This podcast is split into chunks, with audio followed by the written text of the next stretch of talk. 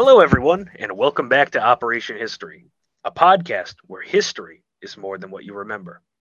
Tonight, the digital table is filled with Lauren, Hi. Tibbs, Well, hello, everybody. and myself, Derek. In this episode, we will be discussing the Vietnam GI Underground Press. Without further ado, we will hand the mic over to Tibbs.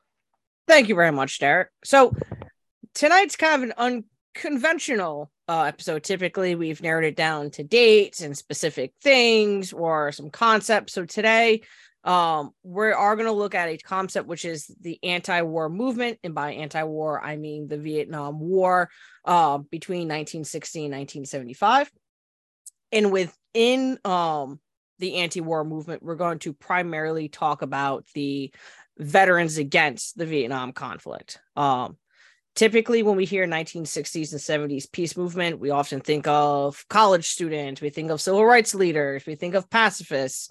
Um, but there was a good size um, of that group that are veterans who did serve over in Vietnam and saw the conflict firsthand. Um, so we're gonna kind of we're gonna really talk about that that lens first. Um, that being said, I am going to say some terms like CONUS, OCONUS, um, enlisted an officer. I have family and I have friends who did serve. Um, I have family who served during this time period, and I have friends who are currently in now. So I do know some of the lingo um, from kind of second and third hand. So I'll use that to kind of paint the broader picture. Um, for someone within the military during this time period to talk against the Vietnam War was very dangerous. Um, so within the military, there's the Uniform Code of Military Justice or UCMJ, um, where active duty members can't really protest the war themselves. Um, they can't be in uniform when they protest. So speaking out against the war, especially in public, is very dangerous, especially leads to things like loss of pay, uh, loss of rank, and you could be dishonorably discharged. Um, enlisted personnel, which enlisted means you don't have a college degree. Typically, it's uh, E1 through 9. Um, top is sergeant major, um, commanding sergeant majors. Um, if you lost rank and you lost pay, typically before you hit E5, which is sergeant, you lived underneath the poverty line. So if you lost any money, even even a month of pay, um, especially you have a family of two or three, you were very much hurting. Um, so there were real life consequences for speaking out openly against the military. Um, that's why you have these underground presses and you have pseudonyms from people within the military themselves. Um, and one of the things that the, the GI Underground Press really discussed was the differences between officers enlisted in the field and out of the field, their living conditions, how punishments weren't the same for the same crimes. Um, and so it really goes against the narrative of that time, which is joining the military is honorable. Everyone's treated exactly equal. There is no favoritism. There it it's all based on service. Um, and before I dive into the rest of it, I don't know if either Derek or Lauren, you guys saw that sort of um comments in your research as well. Yeah. Um definitely, I mean, I can get more into it once we kind of talk about like what's going on. Um, but yes, I found um, the army looking at why people, especially um, E1 to E4, would be like they would do dissident acts and they said yeah housing money uh, racial inequalities as some of them as well as the vietnam war which we can get more into either. Which thank you for explaining what the e's meant because i tried to figure it out on my own in my research and i thought i got there but you just proved me wrong so thank you for that. So E1 is private, E2 is private second class. E3 is private first class. Then you have E4, which is at that time, there's three different versions of E4. There's the corporal E4, which is fat, which is on track to become a non-commissioned officer. Um, think sergeant, staff sergeant on the way to master sergeant. And then you have the E4 specialist and you'd be specialized in a certain job. Um, so that's where the the ranks kind of start to differentiate a little bit. And then E5 is sergeant, E6 is staff, uh, sergeant first class, and then you have first sergeant, and then E8 and E9, which is the sergeant majors. Yeah, so from what I saw, it's kind of the bottom of the ladder people that I was looking at anyway, or the who they were looking at, they being the army during this time. Um, everything that I had seen um, about this whole uh, press movement was that the lower enlisteds were so so so excited about this because it was finally a entire paper that was dedicated to the the the first monthers people who had just signed up or just were drafted. Instead of you know people that have been in the army for years upon years the officers clubs all of those already had their own types of bulletins. But for the average joe that had just joined and was just dropping in vietnam and had no real clue what the army was really about and like you know the ideas everything just got out of boot camp. This was directed directly at them rather than you know the people who had been in there their entire life. So i think it was a really interesting thing that they chose to direct it more towards the the newbies than the the seasoned pros and not only that, I mean, you have the officers who are one, they're they have college degrees. So for people to say this was, you know, the anti-war movement was all college educated isn't exactly true because you have officers in the in the military who are college educated, and you have some who are against the war in the military and some who are for it. So, you know, it kind of shows that other side of it as well. Um also these newspapers weren't found just in the United States, they were found wherever there was a military post. So you had um, bases in the United States continental, uh, CONUS, like Fort Drum, Fort uh, Fort Stewart. You have um, all the other Fort Jackson. Um, you have those military installations, and then even overseas in Germany, Japan, um, in South Korea, you have, which is typically called OCONUS, which is off the continental. Um, wherever you found a military base, you had these newspapers smuggled in and smuggled because they were not authorized to be on post whatsoever. This was disinformation was seen by the United States military. This hurts our mission. This hurts what we're against. So these papers are a no go. And if you were caught with these newspapers, again back to UCMJ where you could be doctor pay, you could lose your rank, you could be dishonorably discharged, which if you're dishonorably discharged, you'll lose your educational benefits. So your GI Bill you will lose, you will lose access to medical care. So again, big risk when we talk about active active duty military really spreading this information out there. Yeah, um, I saw oh sorry. Um one of the really great resources that I found, and it looks like just from the sources that I've seen on your notes, uh, you've seen it too. It, the Wisconsin Historical Society has the GI Press collection. They have a lot of the newspapers that uh, were in Germany at the time, which I found interesting how widespread it was. But just to look at how far spread it was and the fact that you can go to this website. I'll link in the show notes, uh, the Wisconsin Historical Society. Um, but just reading and looking at all of their different newspapers and political cartoons and stuff was really interesting. I'm glad you, you I'm I'm glad you mentioned Wisconsin and the sources because one I one used Wisconsin, but also there's um, some State Department information. There's also the website Coffee or Die, which talks about the origin of the GI coffee houses especially around Vietnam time period. Um, and the press was also a way of spreading information about dissidents within the United States Army to people who wouldn't hear about it. Um, so one such event that I read was three GIs from Fort Hood who were um, arrested for not wanting to deploy to Vietnam. And you have papers that carry the story to Germany. So if soldiers are acting out there, it's like, all right, this isn't just us doing this. This is an army wide organization. This isn't just us, you know, whatever command may say, it's not just us, it's the army going through its own ish too. And there is resistance within against serving um this unsanctioned war, this illegal war. Um it also highlights that officers weren't happy with Westmoreland. One thing that I read was um there was a army captain 03 um who looked at Westmoreland in Vietnam and said, You're not giving me enough supplies to treat these civilian casualties. So if you're going to continue this, I need more. Otherwise, this isn't going to work. Um, and he was court martialed.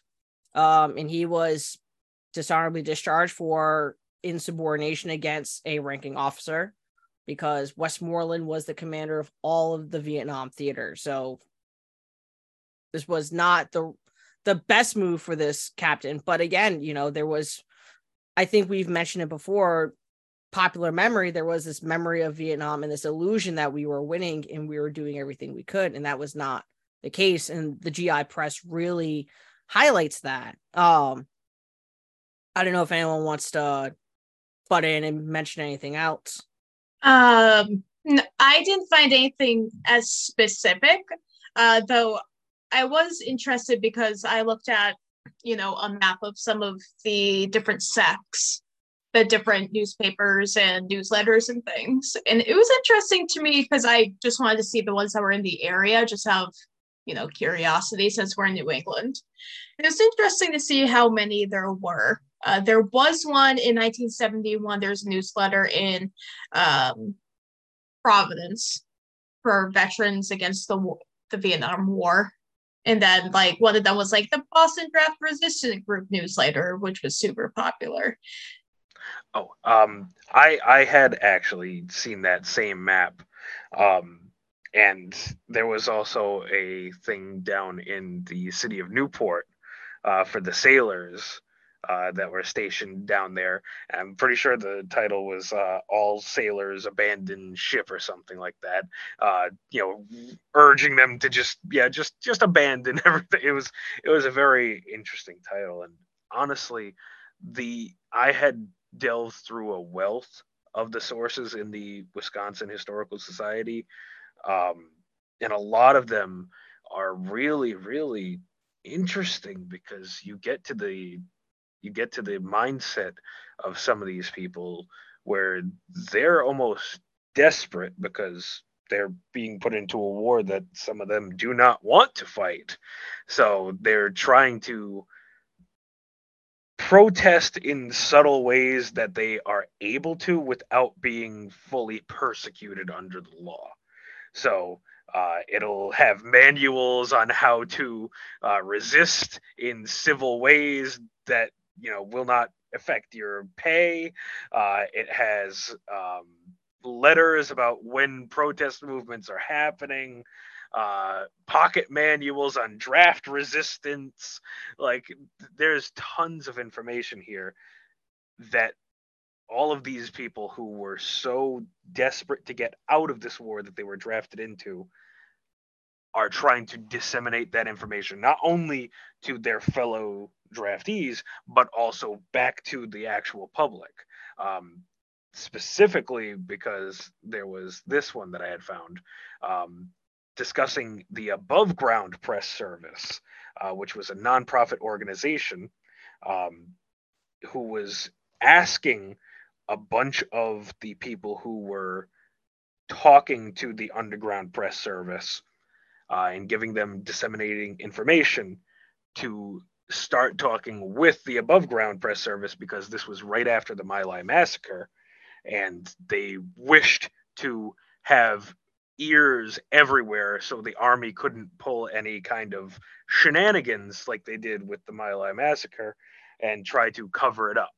They wanted to make sure that if something happens, within a day it's in the mainstream press not just the underground press but the mainstream press. So this was the their go-to source that would move from the underground press all the way to you'd see it right on NBC, CNN, uh, and the next day, you know, the New York Times would be having a page about it, and you know, the the generals would be wondering how, but this is this was a thing that was disseminated throughout uh, all of these newspapers in hopes of making sure that never happened again.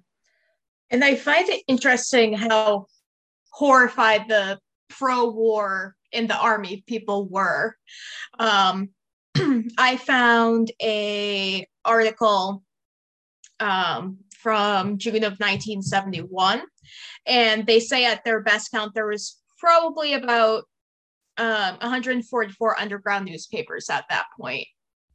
Um, and that had increased 40% like since 1970 and they're like horrified by some of the things that they're saying. So a couple of quotes from some of these um, newspapers. One of them is from fort lewis.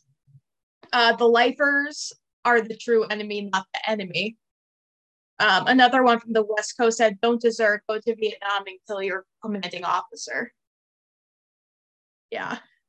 So they're just like uh this is absolutely terrible. Um they say there's like 14 organizations um quote at least six anti-war veterans groups which strive to influence gis unquote. Um and you can tell they're just like you're saying that you want them to be like mutiny and kill their commanding officer and that the army's the enemy and they're like what we're trying so hard to be America first and say how terrible these uh, Vietnamese people are. And now these people are just turning it around, and that's not fair. What do you mean not everything is as it seems? what do you mean the the military doesn't just make up lies? People don't just go on the internet and tell lies that that same uh, article that I was talking about about the upper under uh, above ground press service, uh, the tagline is uh, "Truth is the Army's worst enemy."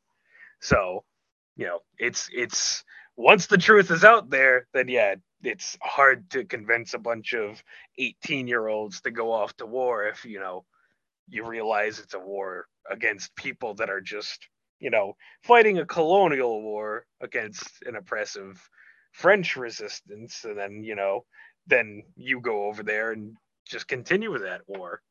You know, it's a lot harder to convince a bunch of 18 year olds that, yeah, communism is the evil one. Guys, yeah. we're not continuing colonialism. Don't worry. We're just stopping communism in its tracks. Right. It's it's just the language that so for listeners, I said this to the guys earlier. I kind of looked at the responses through the military's eyes. So this is the collapse of the armed forces from the Armed Forces Journal in 1971. So this is the same thing I was quoting earlier. Um, and he describes the um, the army going into Vietnam as quote in its state and in the observation of the writer, the best army the United States ever put in the field. Going on to current day, describing the army as numbly extricating itself from a nightmare war the armed forces feel they have foisted on them by bright civilians who are now back on campus writing books about the folly of it all. And it's so, I mean, I just kind of hate that they're like those dang college kids are getting thoughts and ideas into the mind of our army and now they're upset. Instead of you know the conditions of what's happening where they're living and also just the war in general. I heard a story once and again i i was never able to ask my grandfather about the story but uh, there is a story that he had done. He did one tour in South Korea and one in Vietnam. And he was approached and he was told, You're going to do this, otherwise, I'm going to send you back to Vietnam. So even within the military, there was a if you don't do this, you know, it was kind of like a leverage part for some uh companies and some other units. Again, I never had the chance to ask him or verify it, but I I've heard that story repeated a couple of times from other family members as well. Um, he ended up did not going for a second term. They ended up just having him go to South Korea for about a year and a half instead. So, um, anyways, um, the um the newspapers themselves were also out of AGI coffee houses, which is where veterans would go to advocate against the war, have free conversation. It was also a place for active duty soldiers to go and also have conversations. Again, it's a coffee house, so primary business was serving coffee with the side of, you know, this war is awful and let's organize on how to get out of it. Um, because of that, it was a main target of military police, state police, federal police. Um, and the media also tried to discredit these coffee houses too as being radical and a minority dissident from within the military that sold heroin and other substances that could weaken the resolve of the United States military and the community around it. So let's bust these up. And there was memos about busting these up. They would end up on blacklists and all the other things. Um the GI coffee houses would lose popularity until other US conflicts take place. So typically US coffee house uh US coffee houses, I wish. Uh GI coffee houses um and the GI underground press would lose popularity after 1975 when the US finally pulls out of Vietnam. Um however, you know, there's still a very active voice of announcing concerns within the regular US military community even today on through Facebook pages, different discords and all of that. So the unity part has still, you know, talking about issues within the military about policies and all that still happens to this day. So, and again, same through the same anonymous monikers that was employed during the 1960s and 70s as well. Yeah, and they definitely saw, you know, those protest meetings and the coffee houses as, you know, disrespect going against the military, anti-war, all that stuff. Um, and I found it was basically almost like a army like i don't know how many people this like it was almost like a survey. How many people are going against the us military basically.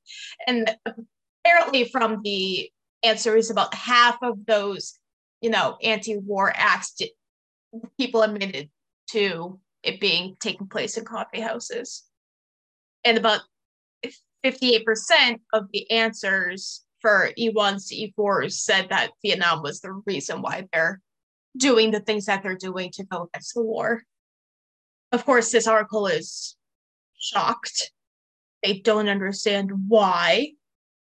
Uh, but then they also say, as something that will help uh, decrease these activities, quote, the decline in the Vietnam War may be matched by a decline in political motivated dissent activities by 58%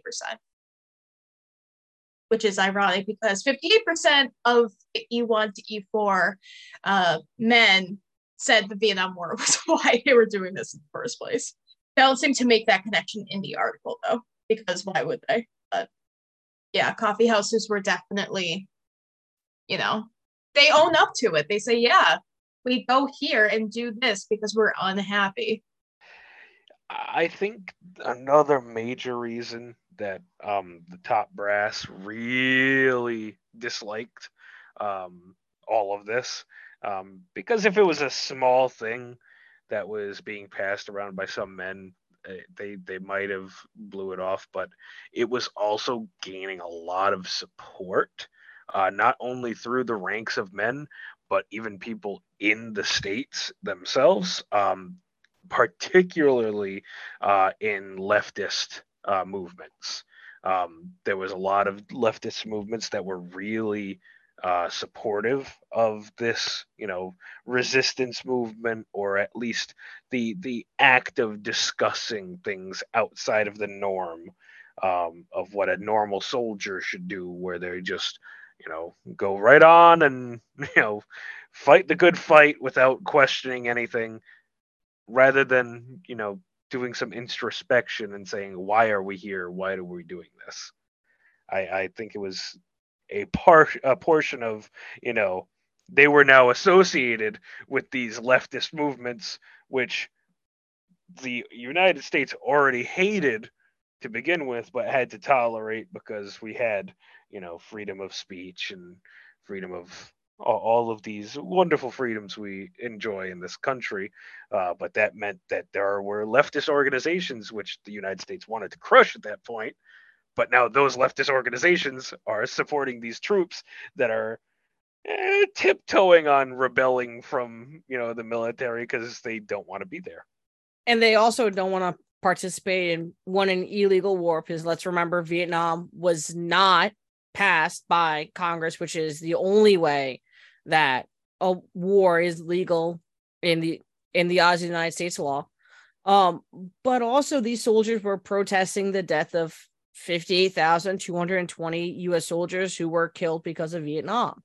And they thought by having these protests that maybe if we can save soldiers' lives by protesting and showing the ugly side of the war, we can keep people safe that way. And we shouldn't be over in Vietnam telling them how to run their business, how to run their country, run their government. We wouldn't want anyone doing that here. We have to respect that as well. So, so the soldiers who print the underground press, there aren't again, they are not against their fellow soldiers. They're not against the institution of the military itself. What they're against is the needless violence and the needless death of U.S. soldiers for something that is seen one not legally just, um, and two, the United States could have largely avoided. Um, and before I get off and you know open it up to everyone, um, this episode's not meant to bash Vietnam veterans or anything like that. This is meant to highlight that there's another side to the story, and that other side of the story is there were soldiers who were not happy with this war, and that the military was not unified over the conduct the way that the military conducted its business in Vietnam, the way that corporations had gone had embedded itself within the United States military to produce things like Agent Orange, which to this day has impacted thousands of US soldiers' lives and still continuously plagues the country of Vietnam, Laos, and Cambodia. Um, so this episode is not meant to bash the soldiers, those who have lost their lives, those who are injured but to highlight that these soldiers who did rebel did so under one gravest conditions and two they're trying to get the word out that not everything not the way the military is presented by the media is factually. In 1970 the army had 65,643 deserters which is the equivalent of four infantry divisions and that the desertion rate at that point was 52.3 soldiers per thousand, more than quadrupled from 1966, which was at 14.7 per thousand. Well, it shows how unpopular the war became within the later years that sure at the start people were still somewhat gung ho on you know going to get the commies and you know destroy anything you know better dead than red.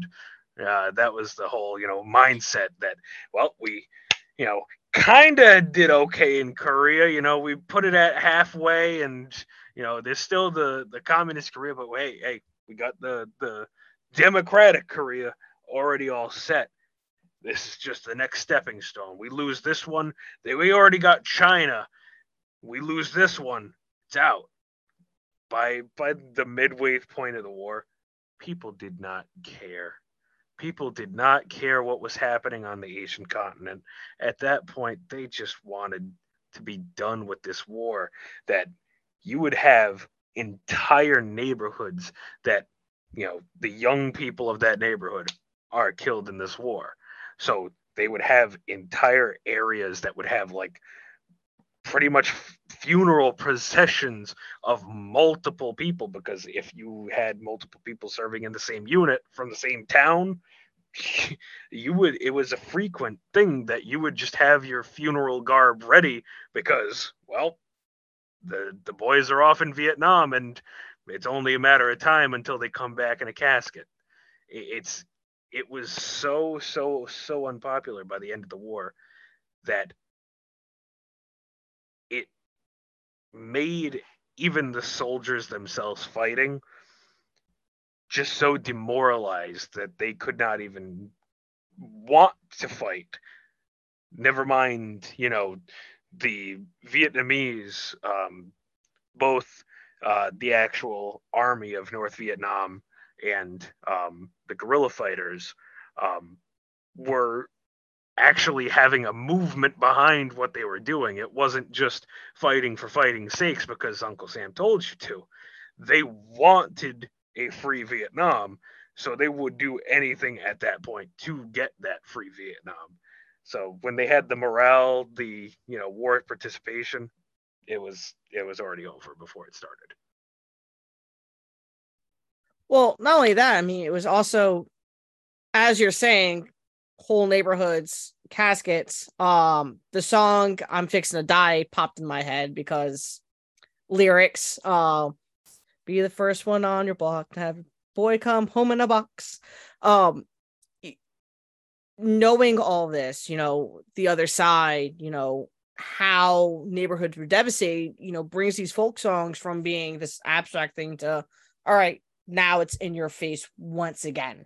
Um, so, um, the GI press, whenever we're talking about Vietnam, we have to remember the press and we have to remember that not everything within the military is as uh uniform as it could be. Thank you all so very much for tuning into this episode. I know it's been a little bit, and we are all appreciative that you guys joined us for this adventure into the Vietnam GI Underground Press. Uh, we appreciate all of our listeners and the support that we've received. Please rate, download, review, and subscribe to the show wherever you get your pods. It's a small and simple thing that you can do to help out the show in a big way. If you like to interact with us, there are several different ways that you can do so. Um, you can reach us on Twitter, Instagram, Facebook at Operation Hist.